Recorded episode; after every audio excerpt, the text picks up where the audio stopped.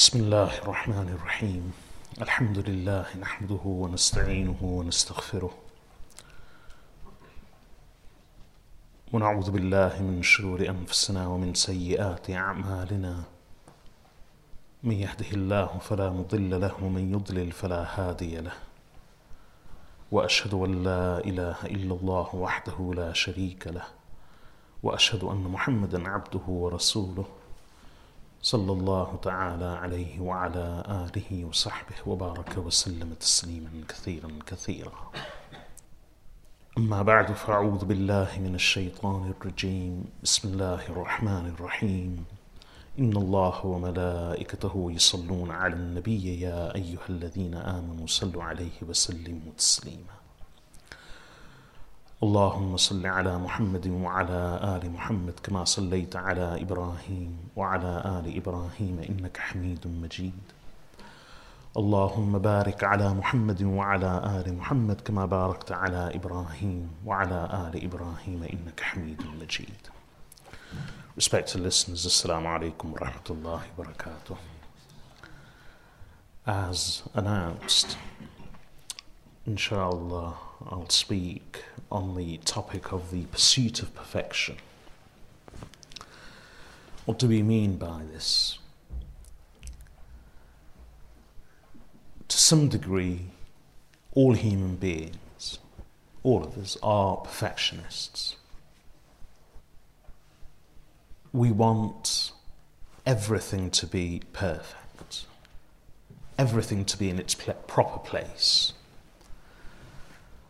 We want things to be orderly, on time, on routine,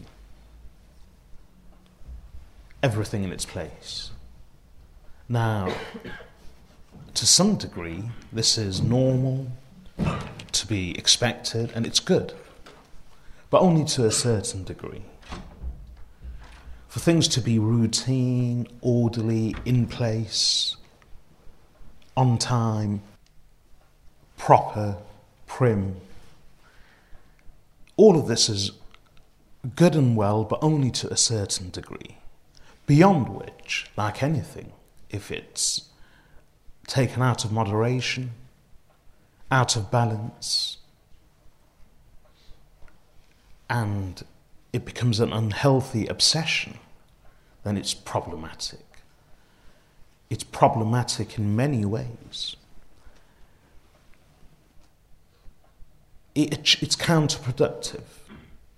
We want things to be in place, we want to be we want things to be in place, things to be proper, on time, on routine. We want things to be complete, to feel complete within. We want things to be good and proper in order to feel good.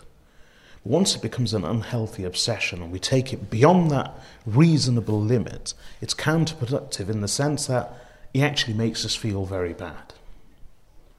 Rather than making us feel complete, it makes us agitated, aggressive, unpleasant. And it's mentally and emotionally damaging. Now, what does this have to do with spirituality? Or with, or with what Islam teaches us? Well, Allah subhanahu wa ta'ala says in the Quran, in Surah Al-Ahzab, لَقَدْ كَانَ لَكُمْ فِي رَسُولِ اللَّهِ أُسْوَةٌ حَسَنَةٌ لمن كان يرجو الله واليوم الآخر وذكر الله كثيرا Surely there is for you in the Messenger of Allah a beautiful example, a beautiful model for one who fears Allah and the final day and who remembers Allah excessively. What this verse tells us is that Allah subhanahu wa ta'ala has made the Prophet sallallahu alayhi wasallam's life, his character, his person, his personality, an example to follow, a model to emulate. But only for a certain type of people. He's a role model, but only for a certain type of people. It depends on what you want. If you want the dunya, if you want the world, then Rasulullah sallallahu alayhi wasallam is not an example. It's not even a suitable example for you. He is not a role model for you. He is not a model to be emulated or an example to be followed. Allah says that. That surely there is for you. And what's the definition of for you? Doesn't mean all of you. It comes later. لمن كان يرجو الله واليوم الآخر. For you, i.e., for those of you who fear Allah, who fear the final day, and who remember Allah excessively. Rasulullah sallallahu alayhi wasallam is a role model for these people, not for, not for anyone and everyone, because it depends on what you want. If you want the dunya, he is not a role model for you. If you want the pleasures of the world, he is not a role model for you. If your horizon ends with only what you can see, before you, around you. And the limits of your vision is a few score years of this life. And you cannot see beyond that. You have no concept, or maybe you do have a concept, but no fear of the final reckoning, of the final day. You are not attached and connected to Allah. You do not fear Allah. You do not remember Allah excessively. Then, if this is your state, Rasulullah is not a role model for you. So it really depends on what we want.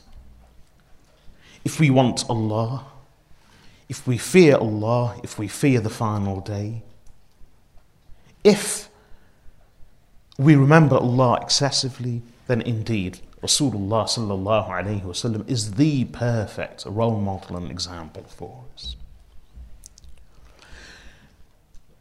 And the Prophet sallallahu alayhi wasallam's life can teach us so much. And it can teach us to correct this obsession with perfection in us because it's unhealthy. And I don't wish to speak about perfectionism as a condition or OCD as a mental state or a problem. What I wish to draw our attention to is how this is damaging us spiritually. It's preventing us from progressing indeed. And how we can learn from the life of Rasulullah sallallahu alaihi wasallam and the lives of his family and noble companions. In our desire for perfectionism, which, when taken to unhealthy, an, an unhealthy extents, becomes OCD, obsessive compulsive disorder, and we all suffer from it to some degree. We want everything to be in place. And this perfectionism extends to what we do in terms of our religion and our relationship with Allah. One of the problems is contingency.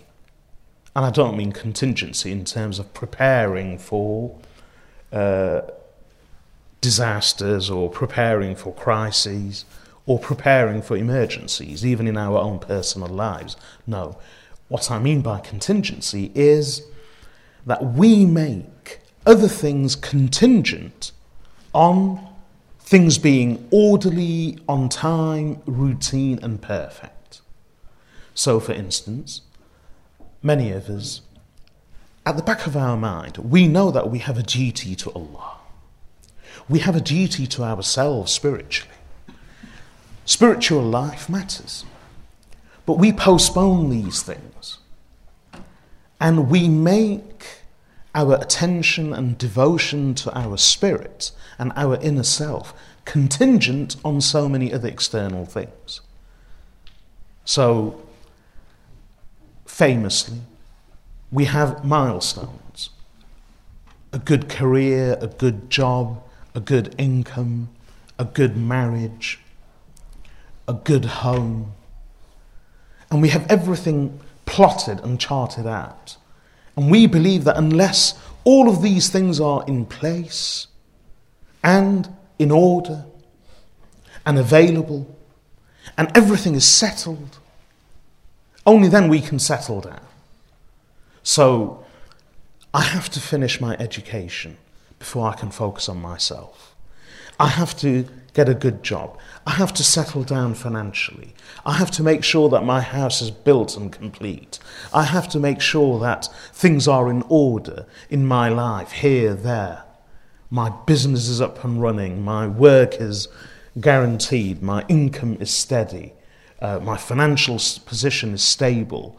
My marital situation. First is I have to get married, and then after marriage, I have to have children, and then after children, I have to have a good family, and then things have to be settled at home. We make our devotion and attention to our inner self and our spirit and our ruh, which is the essence of life. We make this attention and devotion contingent upon all of these things being perfect and orderly. We're always, and these are just things in our personal lives. Apart from that, we feel confused, bewildered, saddened. Of course, uh, it's inevitable that we will feel confused and bewildered and saddened, but to such a degree that it paralyzes us. We don't do things, and what I'm, we don't do the necessary things for ourselves. What I mean by confusion and bewilderment and sorrow is when we see things around us, our own situation. Situation around us in the world, whether it's political, whether it's social. We want things to be perfect everywhere. We want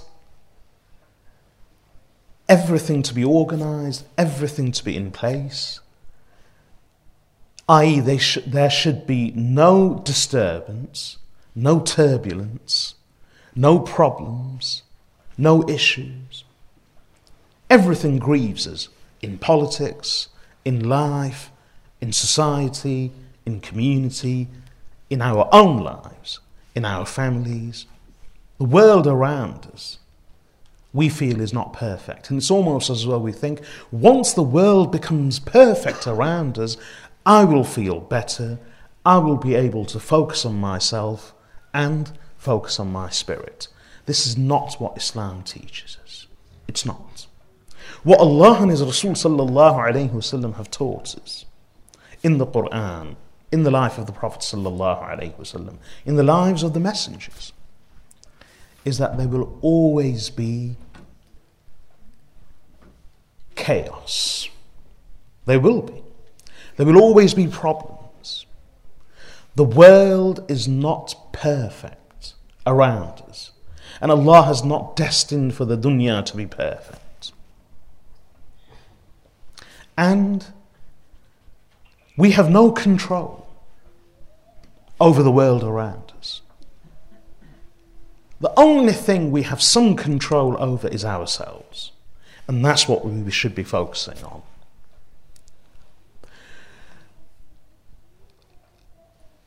A good example is uh, the Prophet sallallahu alaihi wasallam, Sayyidina Abdullah ibn Amr radiyallahu anh, he relates uh, his own story.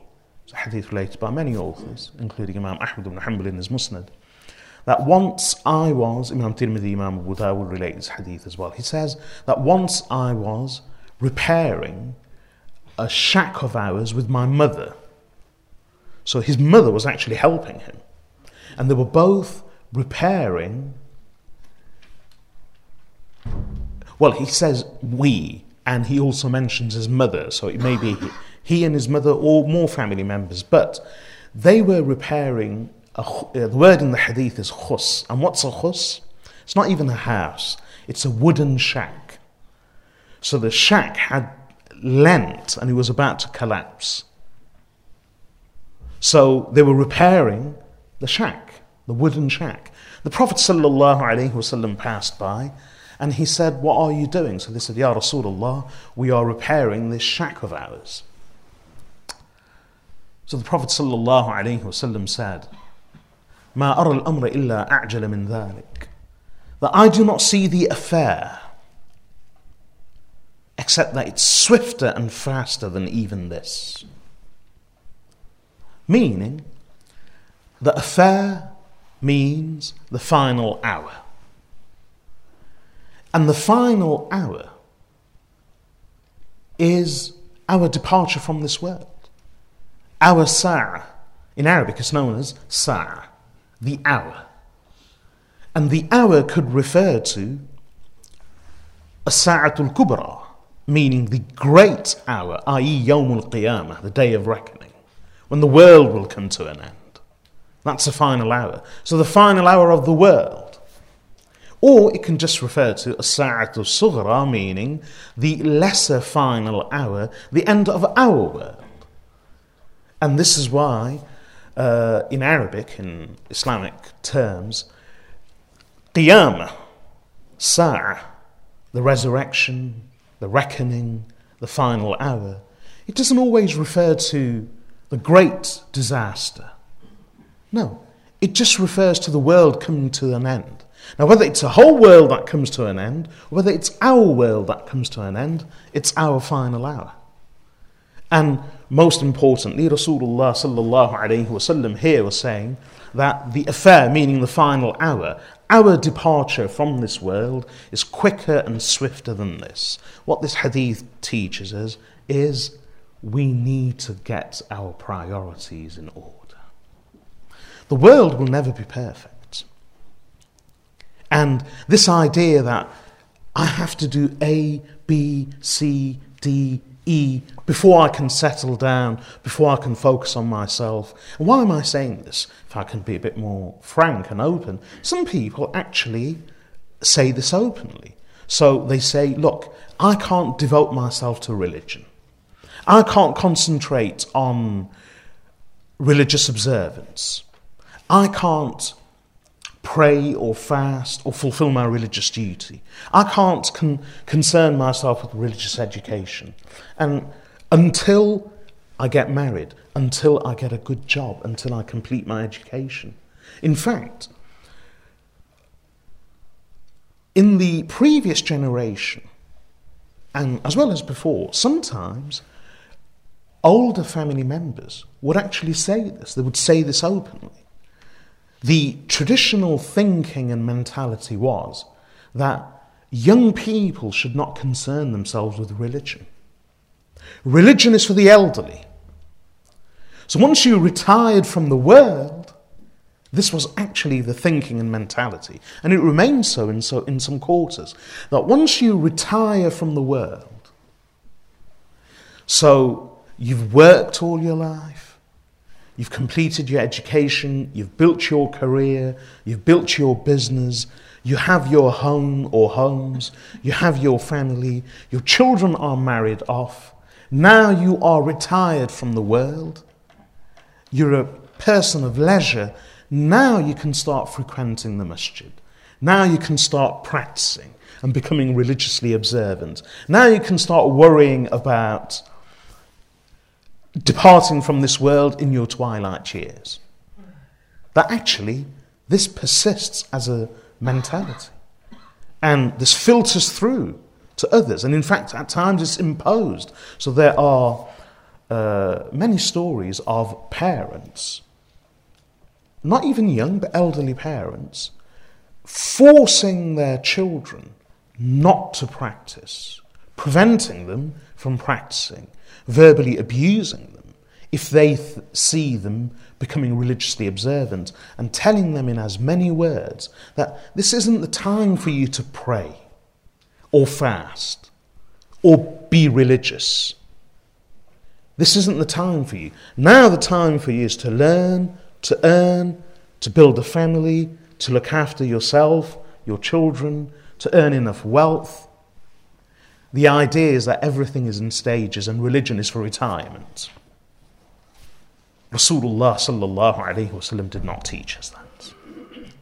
Rasulullah alayhi salatu wasalam taught us to prioritize. The truth is, we will never have enough time. Coming to. No one has time. No one. No one has all the time in the world. And we find it difficult, it's not easy to take time out to pray, to fulfill our religious obligations, or even to improve ourselves. So, for instance, to come to gatherings such as this to learn, to listen to the words of Allah and His Rasul sallallahu alayhi wasallam, to improve ourselves. It's not easy, it's time consuming. But we have to prioritize. There are never enough hours and minutes in a day to do all that we want. There never are. But we have to prioritize. We won't be able to do everything, so we need to plan and just decide what are my priorities. In productivity, we, when people in management skills, in productivity skills, one of the great lessons that is taught is this that you won't be able to do everything. So you need to look at your tasks. Even our task list, task list is very long. So you need to filter your tasks and see which ones are routine and maintenance and which ones are productive in the sense that they actually lead you towards achieving your goals and objectives. So, if your goal is to expand your business, then you look through your tasks. Now, most of those tasks you will realize are routine. Do the accounts, order supplies, complete cleaning, sort out this, sort out that. These tasks are important, but they are maintenance tasks and routine. Strictly speaking, these routine maintenance tasks don't advance your goals. They maintain your business, but they don't actually advance your goals and don't lead you to achieving your objective. But if you look through that list, there will always be a few, very few tasks which you will realize that they aren't routine or maintenance. If you do them, they actually propel you forward, they lead you to achieving your goals and your objectives. Not that the others are not important, they are important, but these are vital to helping you achieve your goals. So, even in productivity skills and management skills, one of the great things that is taught is this that distinguish between routine and maintenance tasks and those tasks that lead you towards your objectives and goals, that actually push you and propel you forward. And the idea behind it is you will never be able to do all your tasks. You have to prioritize. Another good skill which is taught and which, in fact, we can apply to ourselves. Someone once asked me that, how do you get through your work? Same as everyone else. Endless list of tasks. But one good skill is this, which is that if you are about to travel, you're about to leave the country and you're traveling for a moderate period, not just for a few days, but let's say a month or so. And you now have to prepare for your journey. Obviously, preparing for your journey is not just about packing, but it's also about sorting things out before you go. Now, this is a good skill. What happens when we are traveling? We're about to travel, we look through our list of tasks, and we just cross out or postpone or ignore so many, i.e., this is unimportant. This can wait. This can wait. I've only got two days left before I travel. In those two days, what do I have to do? Forget these routine maintenance tasks. Out of the way. If I start doing them, I'll miss my flight, I'll miss my journey, I'll miss my trip. So, a good way of prioritizing your tasks is to, even if you're not about to travel, is to mentally think okay, if I was leaving the country tomorrow for one month or for three months, in this list, what can I ignore and what can I prioritize? Now, why I've given this example, I've given these examples, not because I wish to sit here to teach you management skills, but rather, both of these skills apply to. What is our goal and objective? If genuinely our goal and objective is Allah and the Akhirah, and our spirit, the development and the fulfillment, and the giving of life to our spirit, then in all of our tasks, we will prioritize those that lead us towards that objective. Number one, we won't burden ourselves with routine maintenance tasks all day long. We will prioritize those tasks which lead us to our goals and objectives. That's the first skill. The second skill, journey.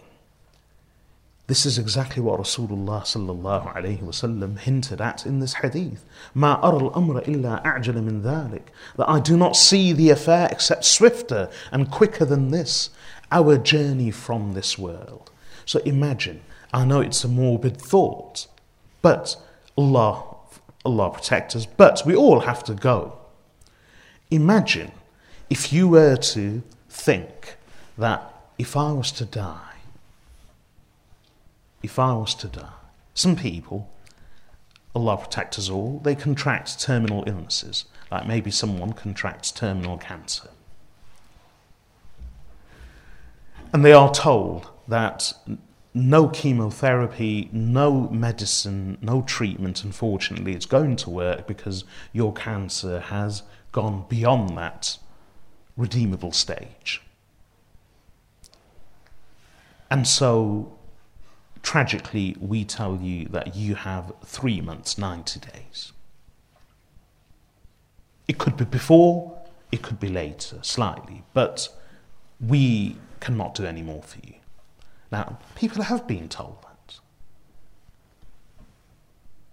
They come home because there's no treatment.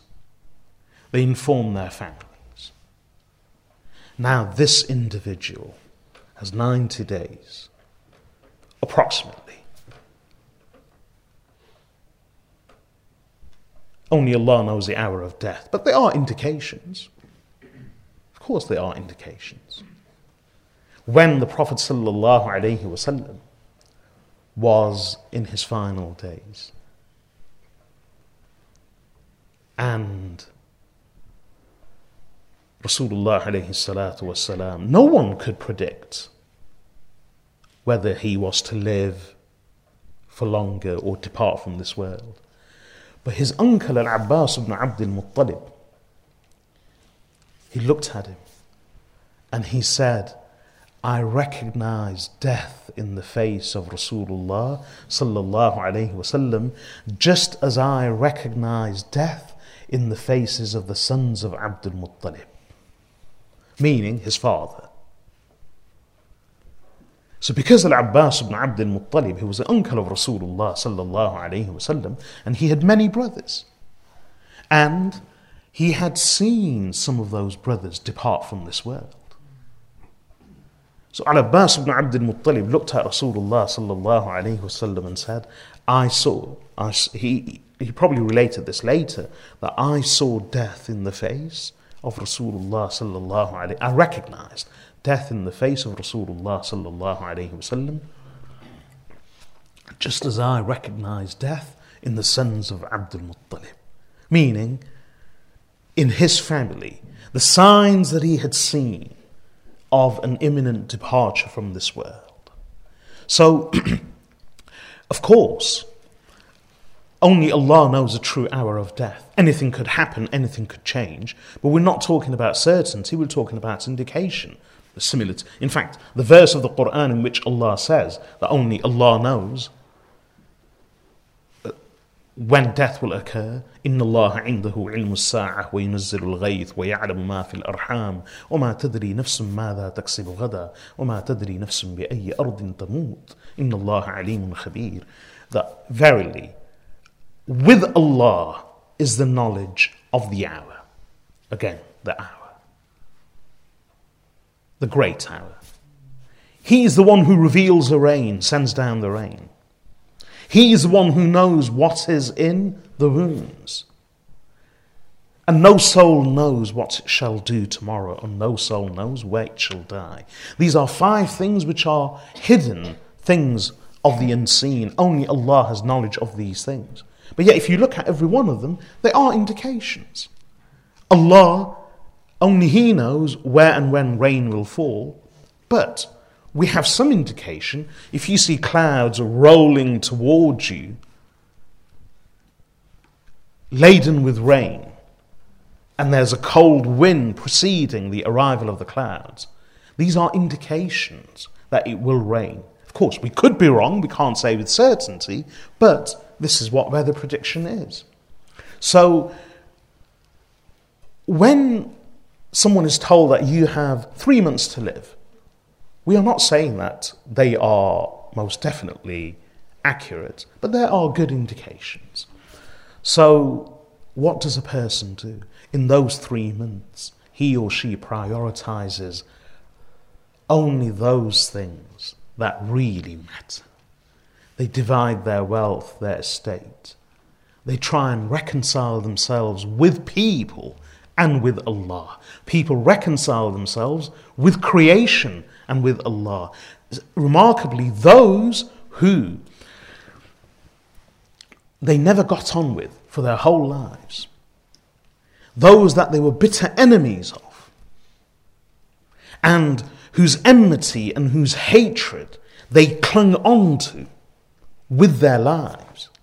Now, at the end of their lives, they let everything. Bitter, lifelong enemies are forgiven bitter, lifelong grievances are buried and dismissed. Especially, uh, I'm talking more about family members. Others won't be, they won't come. This person will not be concerned about them, but immediate family members. So much is forgiven and overlooked because it doesn't matter anymore. It's no longer a priority. Wealth no longer matters. Do you think this person was about to leave this world is worried about earning more money? No because they know now that their journey is imminent. So, just as one of the management skills of timekeeping is this, that you think to yourself, if I was to leave the country for a month tomorrow, I had to go and I have 24 hours, what do I do in those 24 hours? How do I prioritize my tasks? Similarly, we should think that if I was to journey from this world, and that's a journey from which there is no return. What do I prioritize? We will never be able to do everything. So we need to prioritize. And we need to realize that this obsession with contingency, that A has to be perfect, B has to be perfect, C has to be perfect before I can move on to something else, or if everything is perfect around me, then I'm going to be happy. No. We will never be able to make the world perfect. We will never be able to change the world around us. What we can change is the soul within us, the world within us, our own heart. It's the way we deal with things. This is what Allah and His Rasul sallallahu alayhi wasallam have taught us. The greatest lesson is the world is not perfect. No situation is ever going to be perfect. Nothing. The life of Rasulullah sallallahu alayhi wasallam is an example. Now, please don't misunderstand anything I say, but let's look at the life of Rasulullah sallallahu alayhi wasallam. Was his life not his own individual personal life, because he was a messenger of Allah, meaning within, but the world around him? Was it perfect as we seek the world to be perfect? So, in a perfect world, politically and socially, we want peace, prosperity, and stability. every nation, every country, every state, every society wants peace, prosperity, and stability. Of course, we should work towards it, but if it is not in existence for whatever reason, for things beyond our control, then how do we respond to it? One of the greatest lessons is to learn to accept, is not to become agitated. Now, was the world around the Prophet ﷺ perfect as we seek it to be perfect in our own lives? No. We have this idea of a perfect family father, mother, living comfortably, surrounded by their children, all happy. Did Rasul, subhanallah. Do you know? Who has had a perfect child? Who has had a perfect childhood? We feel the victim. We feel that the world is against us. I have a right to be miserable. I have a right to be unhappy. I have a right to be miserable within myself and miserable towards others because you just don't understand. No one understands. No one knows or understands what I've been through. Who has had a perfect childhood? Who? What's our idea of a perfect child? Children today are surrounded by TVs, games consoles, Xboxes, PlayStations, Nintendo Switch. TVs in every room, in the bedroom, laptops, computers, tablets, smartphones, all manner of toys. They've got everything. And even they think, oh, I wish I had a better childhood. So whose childhood is perfect? SubhanAllah. Look at the childhood of Rasulullah sallallahu alayhi wasallam. He was born when he came into this world, his father had already passed away. If you and I came into this world with our mother and father alive, just in that sense, we have had more than what Rasulullah sallallahu alaihi wasallam had. Just in that sense.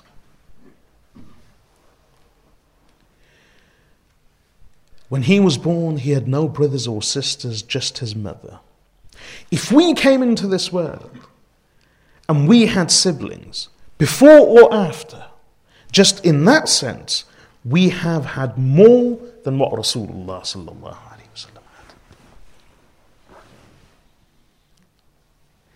His mother passed away when he was only six years old.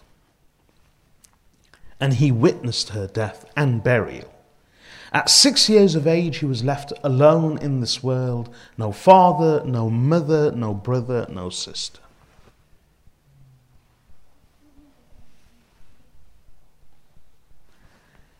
How many of us have been in that situation or know anyone personally who's been in that situation?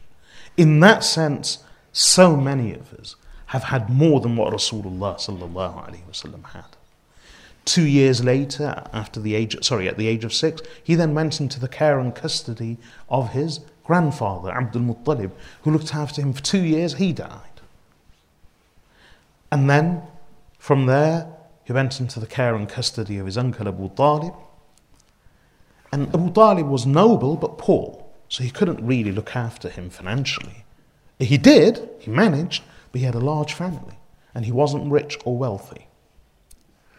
So the Prophet ﷺ began working as a shepherd at a young age. What age? Possibly 10, at least by 12. He was a young teenager, a young teenager. Rasulullah sallallahu alayhi wasallam worked as a shepherd, labored and earned his own income and keep. How many of us have been in that situation? Allahu Akbar. And that's how he grew up into a young man. Having suffered bereavement after bereavement, loss after loss, and being quite alone. No brothers, no sisters. So when we speak of having a perfect childhood or a better childhood, what did we want? No one's childhood is perfect. We always think that his childhood must have been perfect, her childhood must have been perfect. Nothing is what it seems. Nothing.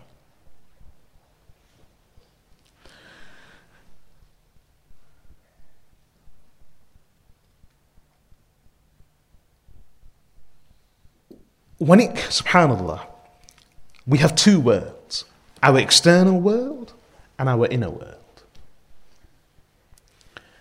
When it comes to the external world, we always think everyone else's external world is better than ours. And when it comes to the inner world, meaning the spirit, we always think that our inner world is better than anyone else's world.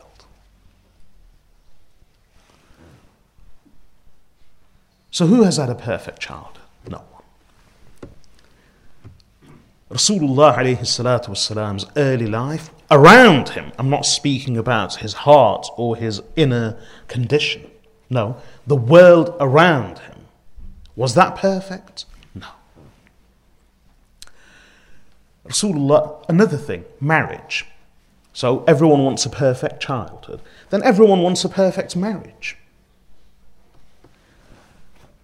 Was the Prophet Wasallam's first marriage perfect? I don't mean for him, I mean as we see it, as we perceive it.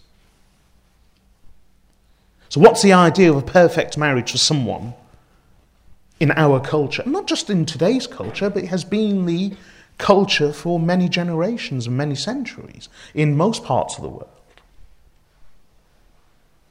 The, perf- the idea of a perfect marriage is that a young man marries a young and married lady.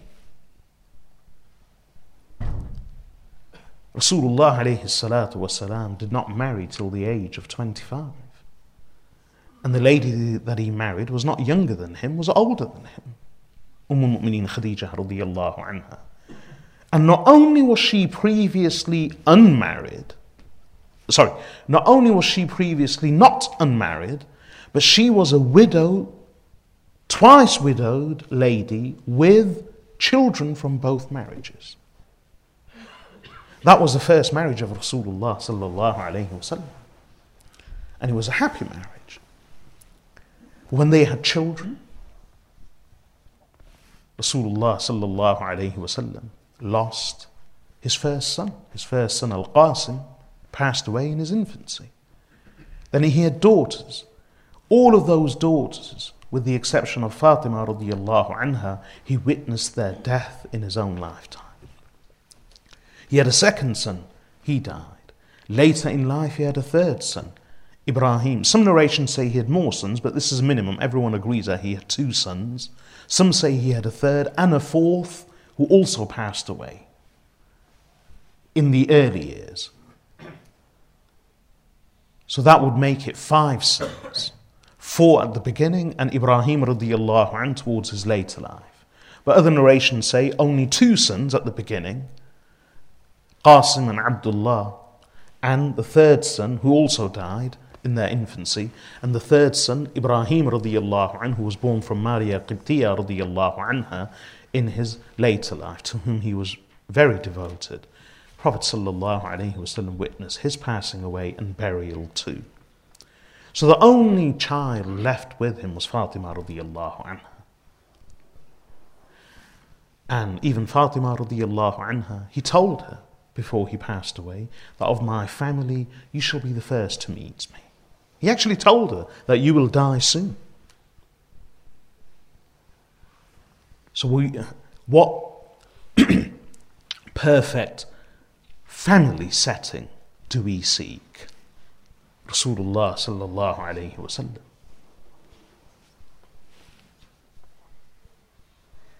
This was his family setting. And if we meet, if we look beyond Rasulullah sallallahu alayhi wasallam, we want our children, We want our children to be the best for us. We want our marriage to be the best for us. Look at the prophets Lut and Nuh alayhim salam. They were also prophets of Allah. The best of Allah's creation are the messengers.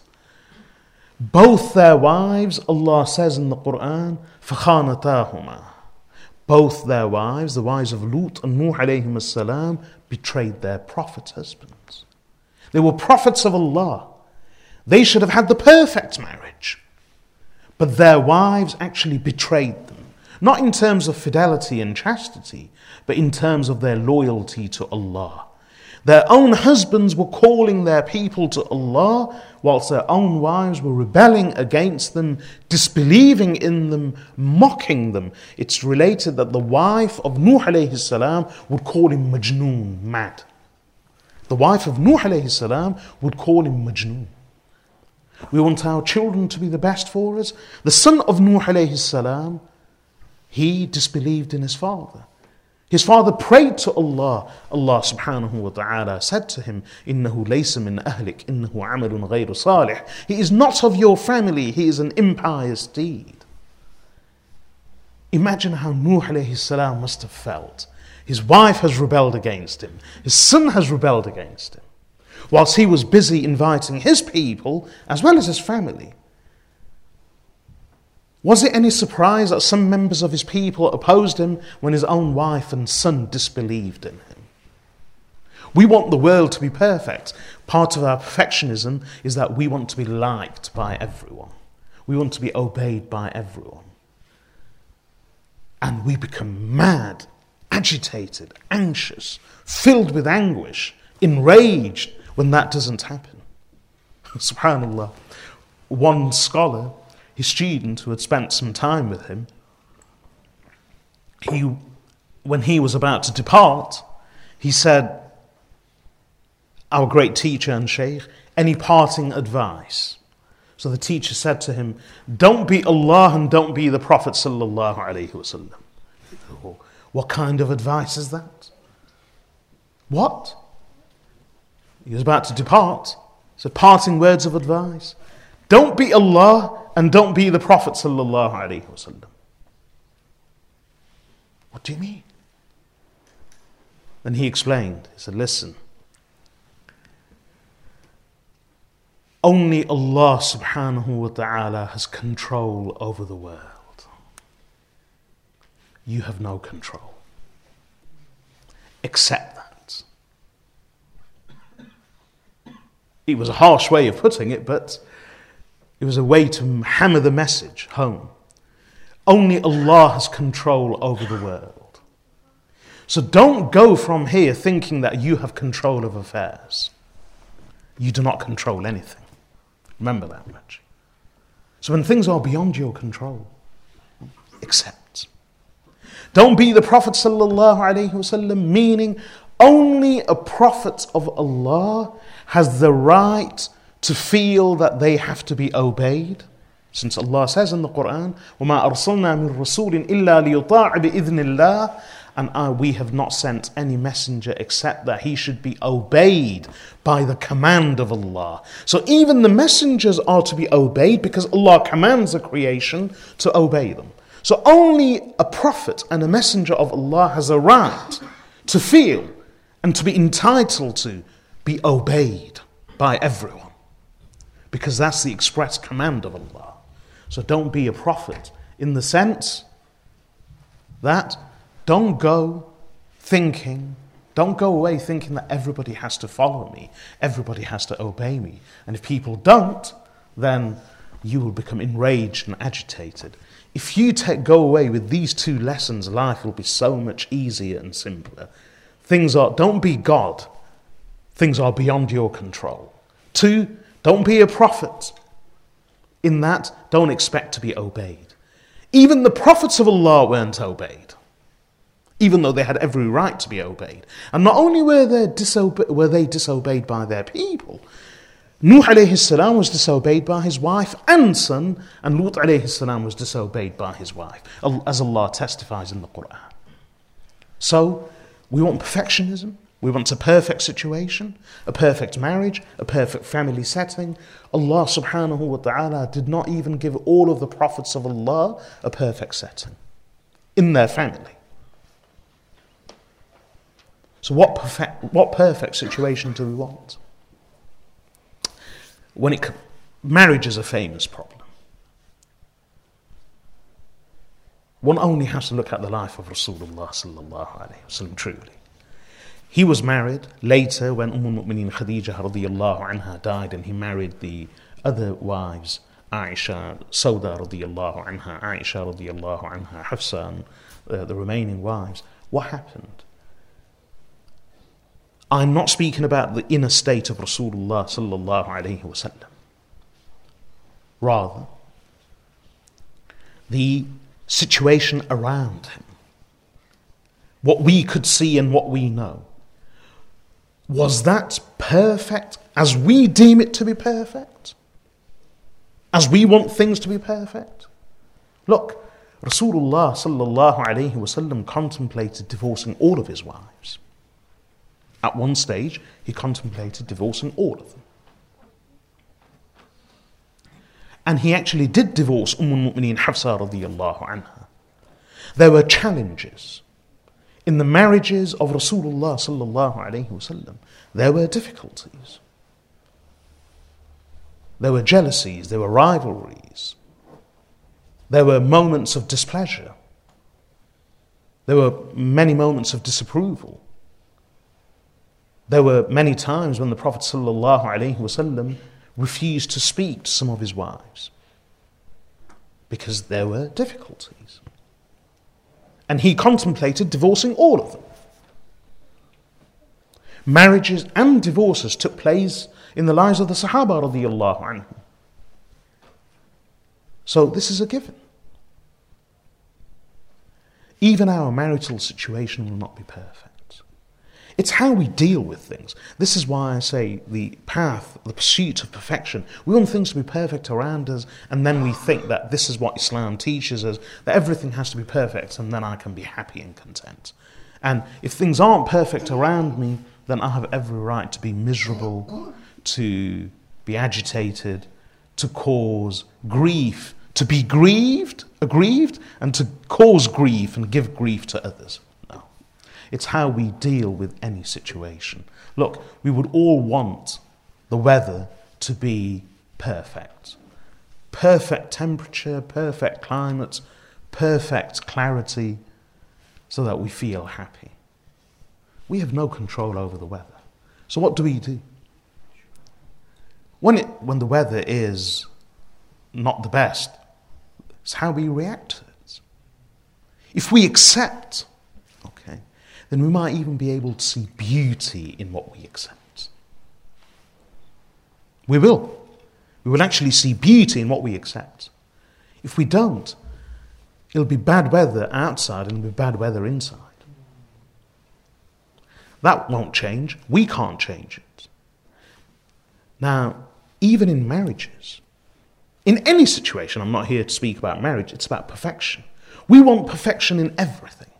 And if things aren't perfect, we are grieved, agitated, disillusioned, displeased, unhappy, very miserable, as a result of which our spirit suffers, our ruh suffers, our religion suffers. Allah has told us what to do to connect yourself with Allah, to remember Allah, to focus on Allah to accept that the world around us was never meant to be perfect. It's, it's organized chaos. Nothing's perfect. There are highs and lows.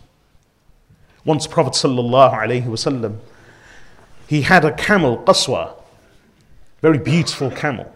Camels were prized. He's always been in a race. Once the Sahaba radiallahu anhum, they raced with the Prophet sallallahu alaihi wasallam. And or another rider was riding the camel of Rasulullah sallallahu alaihi wasallam qaswa. It lost. It didn't come first. It lost. So the Sahaba radiallahu anhum actually became very sad. They were deeply saddened by this. That the camel qaswa lost. The camel of Rasulullah sallallahu alayhi wasallam lost. The Prophet sallallahu alayhi wasallam said, look,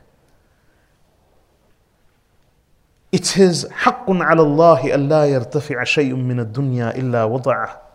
It is a duty on Allah that nothing rises in the world except that Allah brings it down again. This is the reality of the world. There are highs and lows. Nothing's perfect. Everything that rises, rises to fall in the dunya. That's the cycle of life. We rise and we fall by the end of our lives. Nothing stands forever. The greatest of structures have collapsed and will collapse.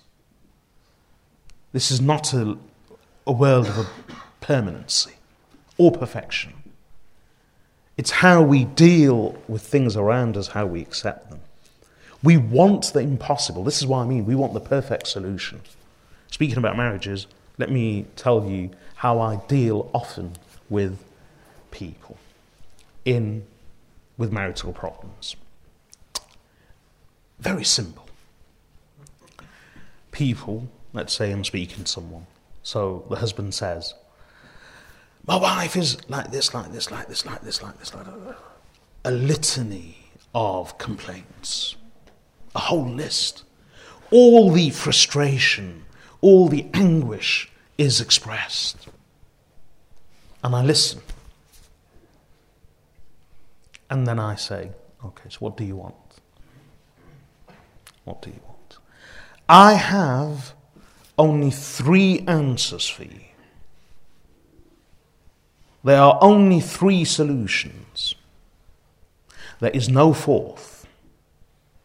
Now, obviously, this I've honed over many, many years, so I'm very proficient at this now. Before, I would, I would spend a lot of time, uh, my ears would hurt, my head would hurt, because I'd give a lot of time. But now I've chiseled it down. So I stopped them, pause. I'm sure we could spend a whole week discussing your grievances. I have three answers for you, three solutions. There is no fourth. Remember that. So now let's go through these three solutions. Number one, you are deeply unhappy about your wife and your marital situation. I want you to answer these questions. And therein lies the solution. Number one, change the situation. Change it. Change your wife. Can you change your wife? No. Can you change your situation? No. Your first answer is given. Let's move on to the second solution. So, you, the first solution is not right for you, is it? Can you change her? Can you change your situation? I can't change it. So there is no longer the first solution. Number two, leave her. Leave her. Can you leave her? Now, don't misunderstand me. I'm not telling him divorce her. What I'm trying to is get him to think that this is the second solution. It's your choice, not for me to say. It's your choice. Leave her. Can you leave her? No, I can't. Fine. So the second solution doesn't work. So now you only have the third solution. There is no fourth. By Allah, there is no fourth. And the third solution is accept. Three A's. Amend the situation. Can you amend the situation? No. Two, abandon the situation. Second, A. Can you abandon the situation? No. There is only the third, accept. Amend, abandon, or accept. Amend, abandon, or accept. Can you, ex- third thing, accept. I can't accept it. Then I said, You are now asking for the impossible. You're asking for the impossible. You want a perfect solution. There is no perfection. No perfection. You want her to be perfect. You want your situation to be perfect. You want everything. You want her on your terms as you want her. You want your situation and marriage as you want it. You don't want to, and you can't change. You can't amend. And you can't abandon either. So, what do you want? Your answer lies in these three solutions. You have to choose one. And the most difficult is, well, one of the most difficult ones, all of them are difficult. It's difficult, it's impossible to change someone or situation. To some degree, yes, but not completely. The other is to abandon. That's not easy either. The third is to accept. No one's saying that's easy either. The reason is we want a perfect solution in all three. We want it to be a perfect situation where I should be able to change him or her completely. Nobody changes for anyone. One of the rules of life is nobody changes for anyone. Even in marriage, you get what you get, you have to live with it. Truly, you get what you get, you have to live with it. So, cha- amend, abandon, or accept. There is no fourth solution. Now, why am I giving this example? Because this applies to everything in any situation. We want the perfect solution, but there is no perfection in the world. We want to change the world so that it's perfect for us. That can't happen. We can't abandon Sometimes we can. Some, some situations we can just walk away from it because we are not so tied to it. And where we can't, for whatever reason, the third is to accept, to accept that imperfection. It's our failure to accept which causes us so much grief, which makes us miserable in the way we are, with ourselves and with others yes, there is one thing in which we should be trying to attain perfection. Perfection is not possible there either. But that's, if we want completion, that's a completion we, we should be working towards. And that's completion and fulfillment and some degree of perfection in ourselves within. That's what we should be changing. That's all that we have control over. We have no control over anybody else. Subhanallah. Nuh alayhi salam had no control over his wife, let alone his wife. Nuh alayhi salam had no control over his own flesh and blood, over his son. And he was a prophet of Allah. When some fathers, some parents, mothers or fathers, both, speak to me about their children, some who are disobedient and rebellious and arrogant and insolent, even practicing. It's remarkable. I've, I constantly deal with situations where the father and mother are practicing and the children are practicing. But they're loggerheads, and not just loggerheads, but uh, the child is fully practicing and yet is rude and insolent and arrogant towards the parents and even contemptuous and disobedient, and yet still practicing. I, I regularly deal with such situations. So, again, this idea that religion will make everything perfect, it won't. It won't. Who could have been a greater teacher, a greater guide than the prophets of Allah? And yet, Nuh alayhi salam was unable to change or control his own son. So, one word of advice I give to parents as well who weep over their child, adult children's behavior is this that you have to abandon this thought that they are your cuddly, cute little children who are still infants in your lap. They are adults. Think of their brains as a machine. They have their own machine. This machine in their head, it has its own way of functioning and its own way of thinking. For them to change, you are going to have to change their brains, their machine, their character. And you have no control that, over that, no ability to do that. So the best way is treat them as adults. Treat them as adults, not as your children. They will always remain your children, but in dealing with them, treat them as adults. That way you will be better able to accept their relationship with you. Do not treat them as that cute, cuddly little toddler that you could scold and uh, coddle and kiss when you wanted, and scold and reprimand when you wanted, and it would still love, remain loving and affectionate and clingy and attached to you. Don't. They've grown up. They've grown up. And they have their own machine in their head. They have their own brains. They are their own being. Treat them as adults, and you will feel much better. Much, much better. We want everything to be perfect. The world around us will never be perfect. The only place, the only thing which we should be working on to try and achieve some sort of completion is our souls within. And people say that, well, what about when uh, this idea that if you practice, if you do good deeds, Allah will give you a good life, your heart will be content.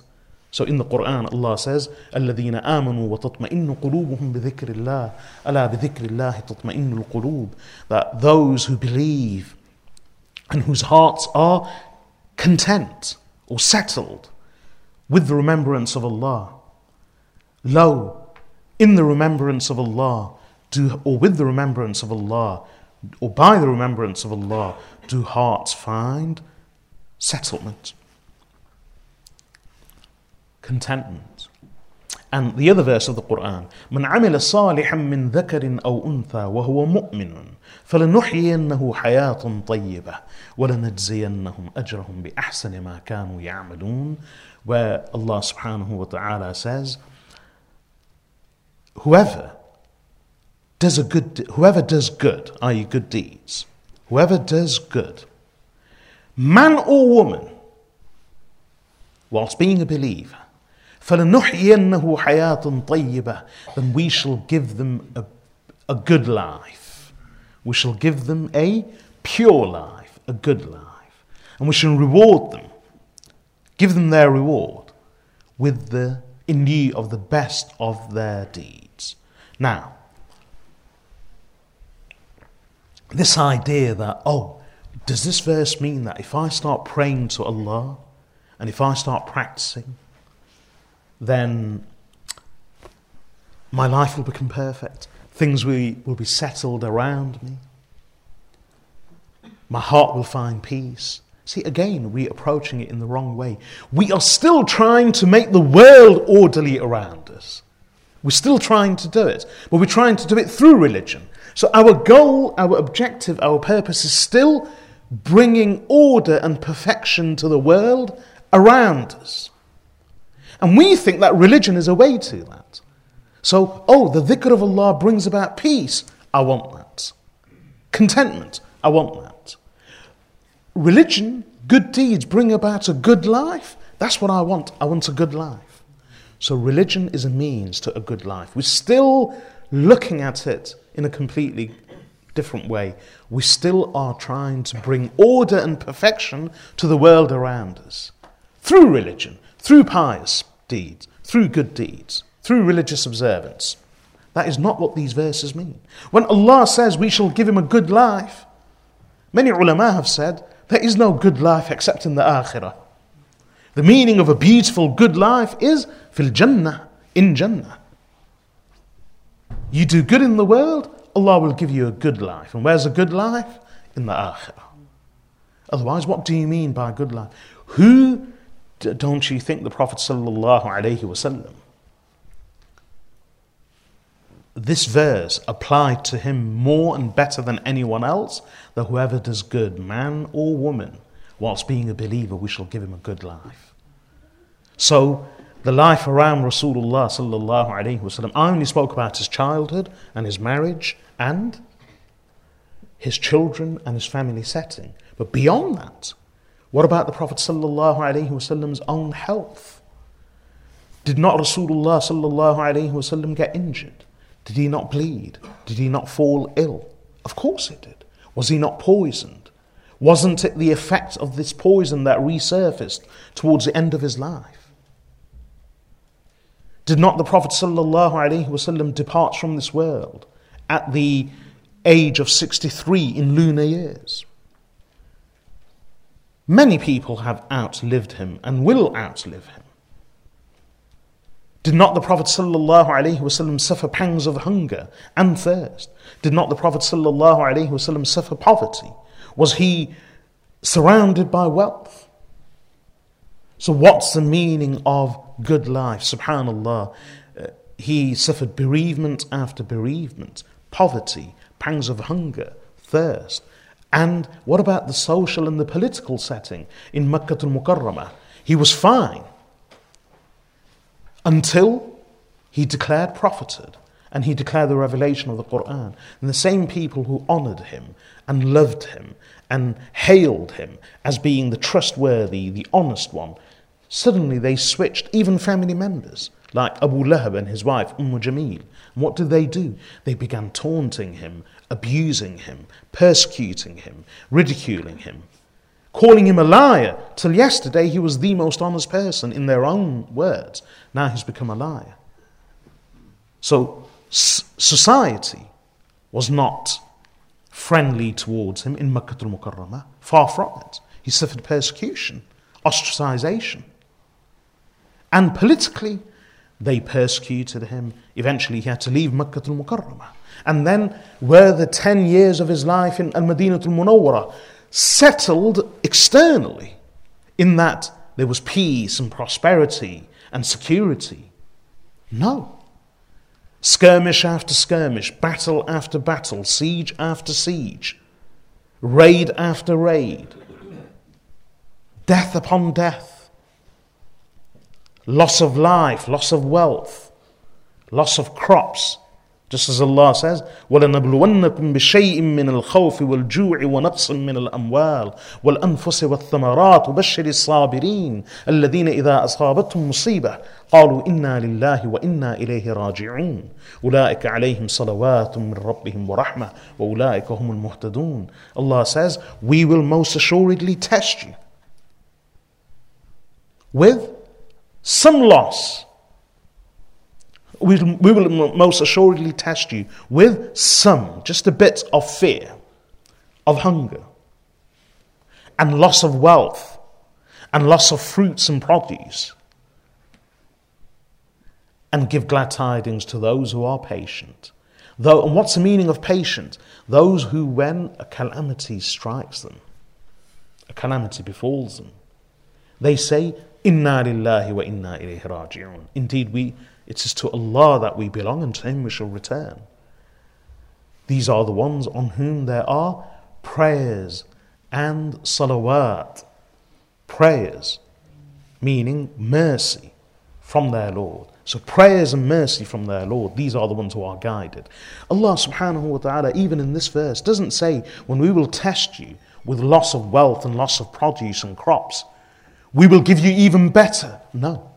Allah doesn't give that promise. Allah says, when you are patient, and in your patience you turn to Allah and you focus on what really matters, which is the akhirah, that to Allah you belong and unto Allah you shall return, then Allah promises what? Salawat and rahmah, meaning prayers and mercy. Their hearts will be content. Sakina, that's that sakina, tranquility.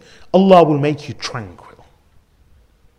So how do we achieve that tranquility? So even in the life of Rasulullah sallallahu alaihi wasallam in those 10 years, there was hunger, there was fear. Fear struck Medina. As Allah says, وَإِذَا جَاءَهُمْ أَمْرٌ مِّنَ الْأَمْنِ أَوِ الْخَوْفِ Whenever a thing of security or fear comes to them, and that's to do with Al-Madinah al-Munawwarah, there were rumors of safety, there were rumors related to security, there was fear. So, in those years of Medina, there was hunger, there was fear, there was loss of crops, produce, loss of life, loss of wealth. The Prophet ﷺ witnessed all of that for 10 years. And finally, when politically the whole of Arabia came under his rule and things were settled politically, Allah subhanahu wa ta'ala decided to take him away from this world. So, even, there were fitan. We, we're always talking about this word fitna, fitna, fitna. Of course, there will always be fitna.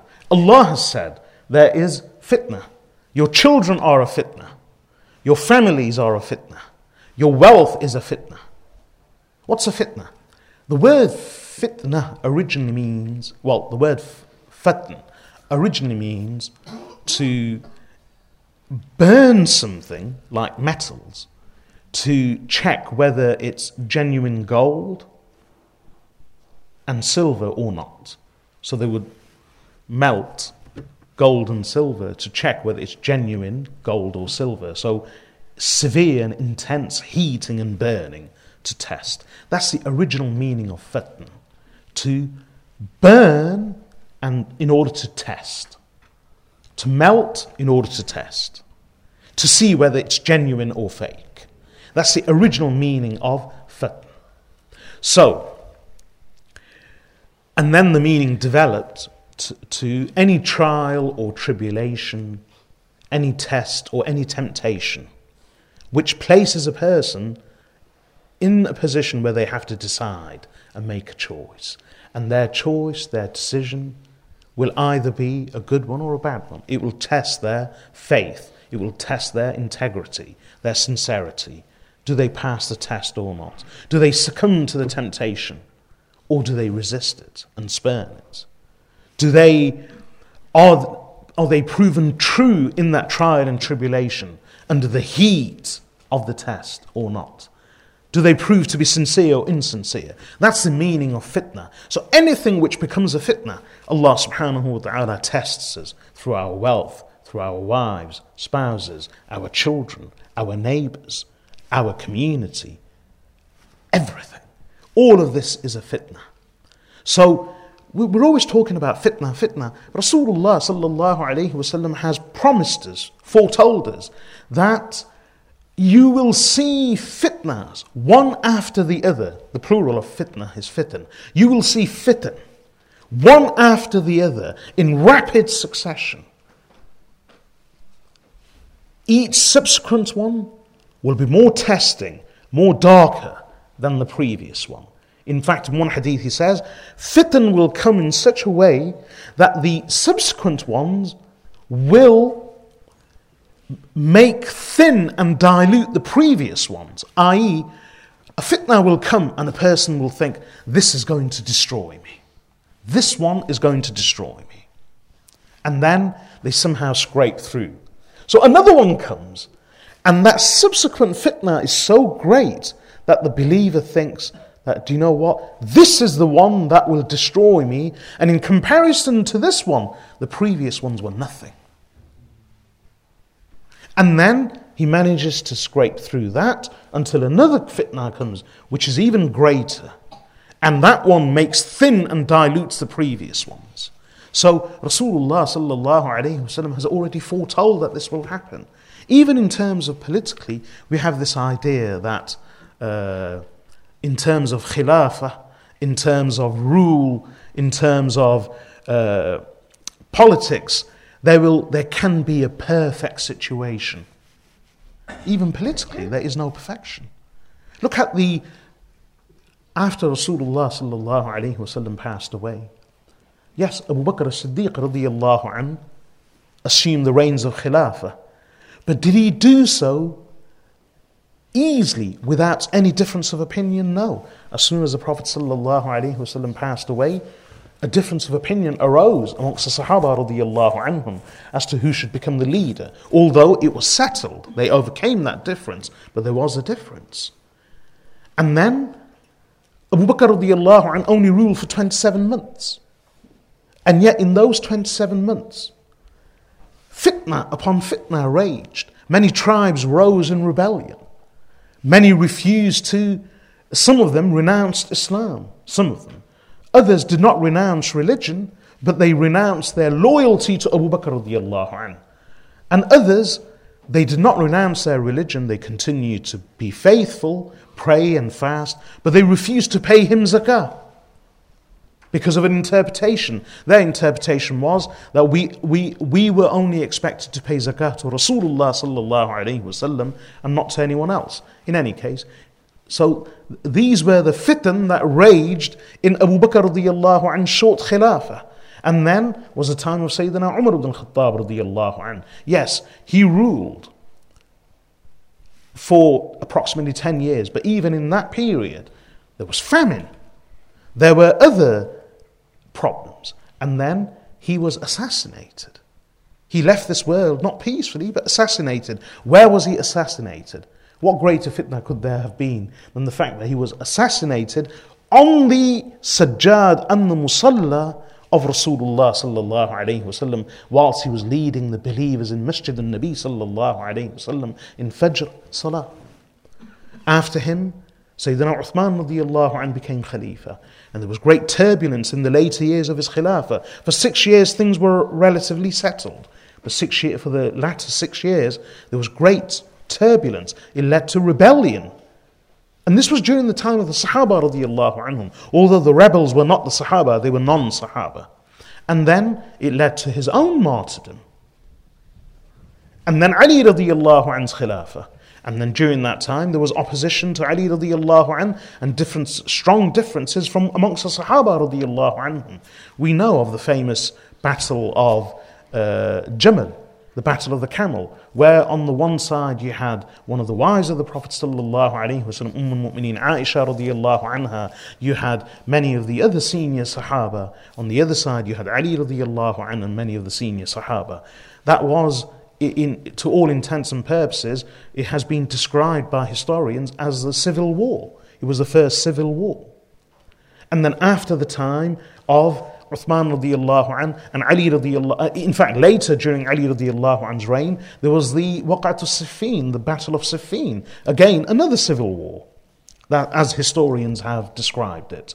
And then Muawiyah ibn Abi Sufyan eventually uh, became the ruler after Ali radiallahu an. Hassan radiallahu an, the eldest son of Ali radiallahu an, came to a truce and agreements with him. Things were relatively peaceful till Muawiyah ibn Abi Sufyan departed from this world. And then his son Yazid took over. As soon as Yazid took over, what happened? Many of the Sahaba radiallahu anhum refused to pay him homage and accept him as a leader. Abdullah ibn Zubayr radiallahu an set up his own khilafah in Makkah al-Mukarramah. And this was a rival khilafah to the khilafah of uh, the Banu Umayyah in Damascus, in Damascus. There were many battles. There was a massacre just outside al-Madinah al-Munawwarah, known as the Harra, the massacre of the Harra. And Sahaba radiallahu anhum were killed in that period. Eventually, the Kaaba was bombarded by uh, mangonel and catapults, and it was set on fire and by the Umayyad army. They laid siege to Makkah al-Mukarramah. These were Muslims fighting Muslims. In fact, Sahaba radiallahu anhum were victims. Abdullah ibn Zubayr radiallahu anh, whom people gave bay'ah to as a khalifa, he was eventually, and quite tragically, he was executed and strung up on a gibbet. And his mother had to retrieve his body.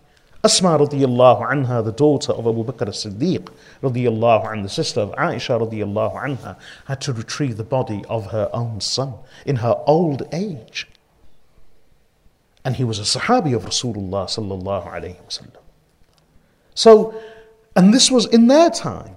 And then after the Banu Umayyah, these fitan Rasulullah sallallahu alayhi wasallam has foretold that these fitan will come in rapid succession, one after the other, each one more calamitous, each one more darker, each one more dangerous and more threatening than the previous one.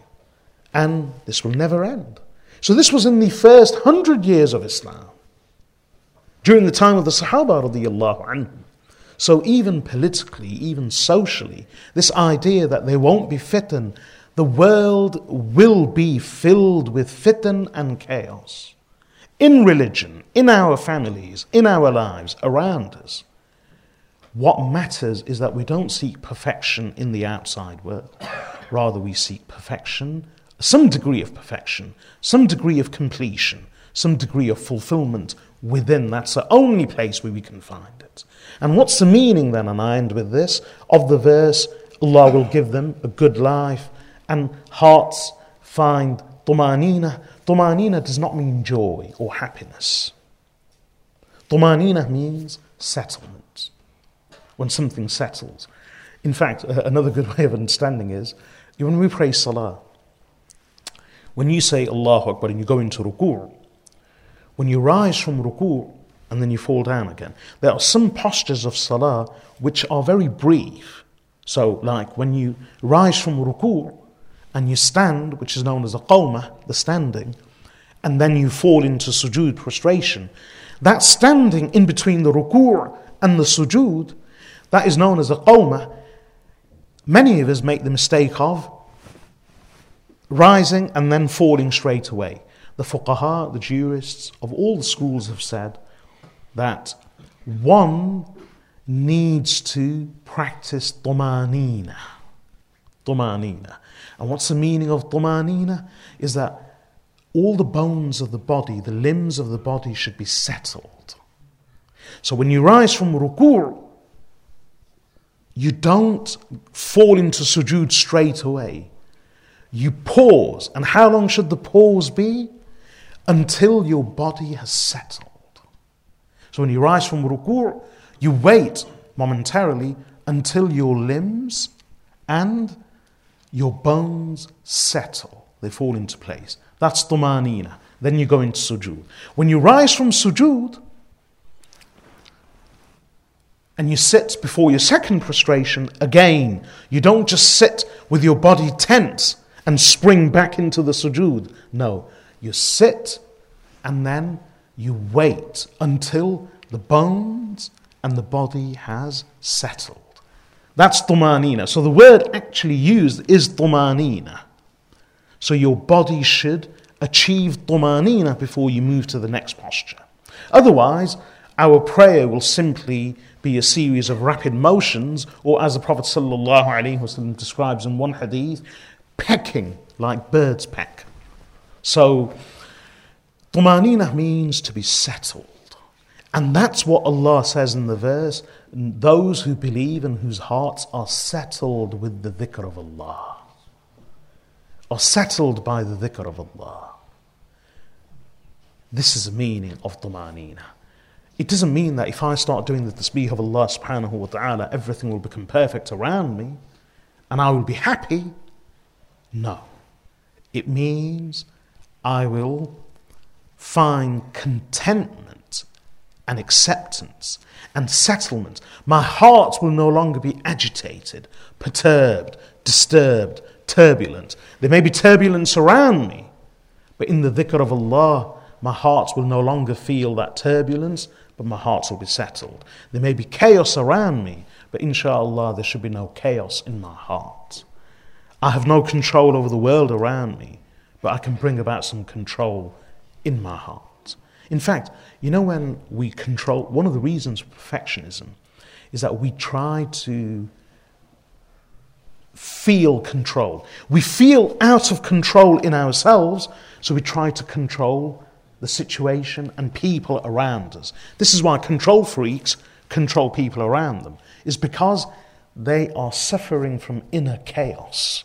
They lack control within, so they try to control people and situations around. The sensible thing to do is not to try to control anyone or anything else. Why do it uh, indirectly? Try and gain control of yourself within. And that is done through the dhikr of Allah, through establishing that connection with Allah subhanahu wa ta'ala and with acceptance. And the Prophet sallallahu alaihi wasallam, I end with the verse I began with, which is, لَقَدْ كَانَ لَكُمْ فِي رَسُولِ اللَّهِ أُسْوَةٌ حَسَنَةٌ لِمَنْ كَانَ يَرْجُو اللَّهَ وَالْيَوْمَ الْآخِرَ وَذَكَرَ اللَّهَ كَثِيرًا Surely there is for you in the Messenger of Allah a beautiful model, a beautiful example for those who fear Allah on the final day and who remember Allah excessively. Let us make these things our priority. Allah, the Akhirah, the final day, and our relationship and connection with Allah through the dhikr of Allah subhanahu wa ta'ala and His remembrance. If we do that, we shall find peace, contentment, settlement in the example of Rasulullah sallallahu alayhi wasallam, whose heart was truly content and settled despite everything that raged in the world around him. And we can achieve the same. His life was one of very of calmness. Again, this is part of that. But we are when we are perfectionist, when we try to seek perfection outside, we become very anxious. Part of the agitation is anxiety. Rasulullah sallallahu alayhi wasallam taught us calmness in everything, in speech, in manners, in approach. Once a Sahabi radiallahu an, we, we, we're always worried about timing, yes? I mentioned earlier, we want everything to be on time. We want to, we're never on time, but we expect everyone else to be on time. And if someone comes late, even by a minute, we become very agitated. I expected you to be here now. Subhanallah. Rasulullah sallallahu alayhi wasallam did not even become displeased when people arrived late for salah. He encouraged them to arrive on time for salah. He encouraged them to come early. Once a man came and for salah he was late, so he was running. He ran in the masjid. So after salah, Prophet ﷺ said, When you come to salah, come to salah calmly. Calmly. No need to run. If you arrive on time, so be it. But if you miss a rak'ah or if you miss part of your salah, you just make up for it later. So Rasulullah sallallahu alayhi wasallam, for whom and to whom salah meant everything. And that's the first pillar of Islam. He did not become agitated or ple- displeased or annoyed when people arrived late for salah. He'd encourage them to come early. But even when they did arrive late, even then he said, No need to rush. Don't run in the masjid. Don't rush. Come calmly. And his whole life was like that one of calmness. Real calmness. Calmness and patience in everything. People provoked him, he was patient. Things didn't go according to plan, he was patient. Things weren't the way he wanted them to be at any particular time. Rasulullah sallallahu alayhi wasallam was accepting, tolerant, and patient. This is why Allah says, uh, this is the meaning of settlement and peace. If we are going to become annoyed and agitated over minor things because of our obsession with perfection and things to be the way we want, how will we ever deal with major things? How will we? This is why we lose it. We become agitated because someone's a minute late. We become agitated because we're driving and someone cuts a corner.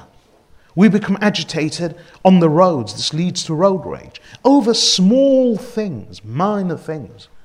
So when we are unable to control ourselves and our feelings and our emotions in minor things, what then happens when major calamity strikes us? What happens? We go haywire. We lose ourselves.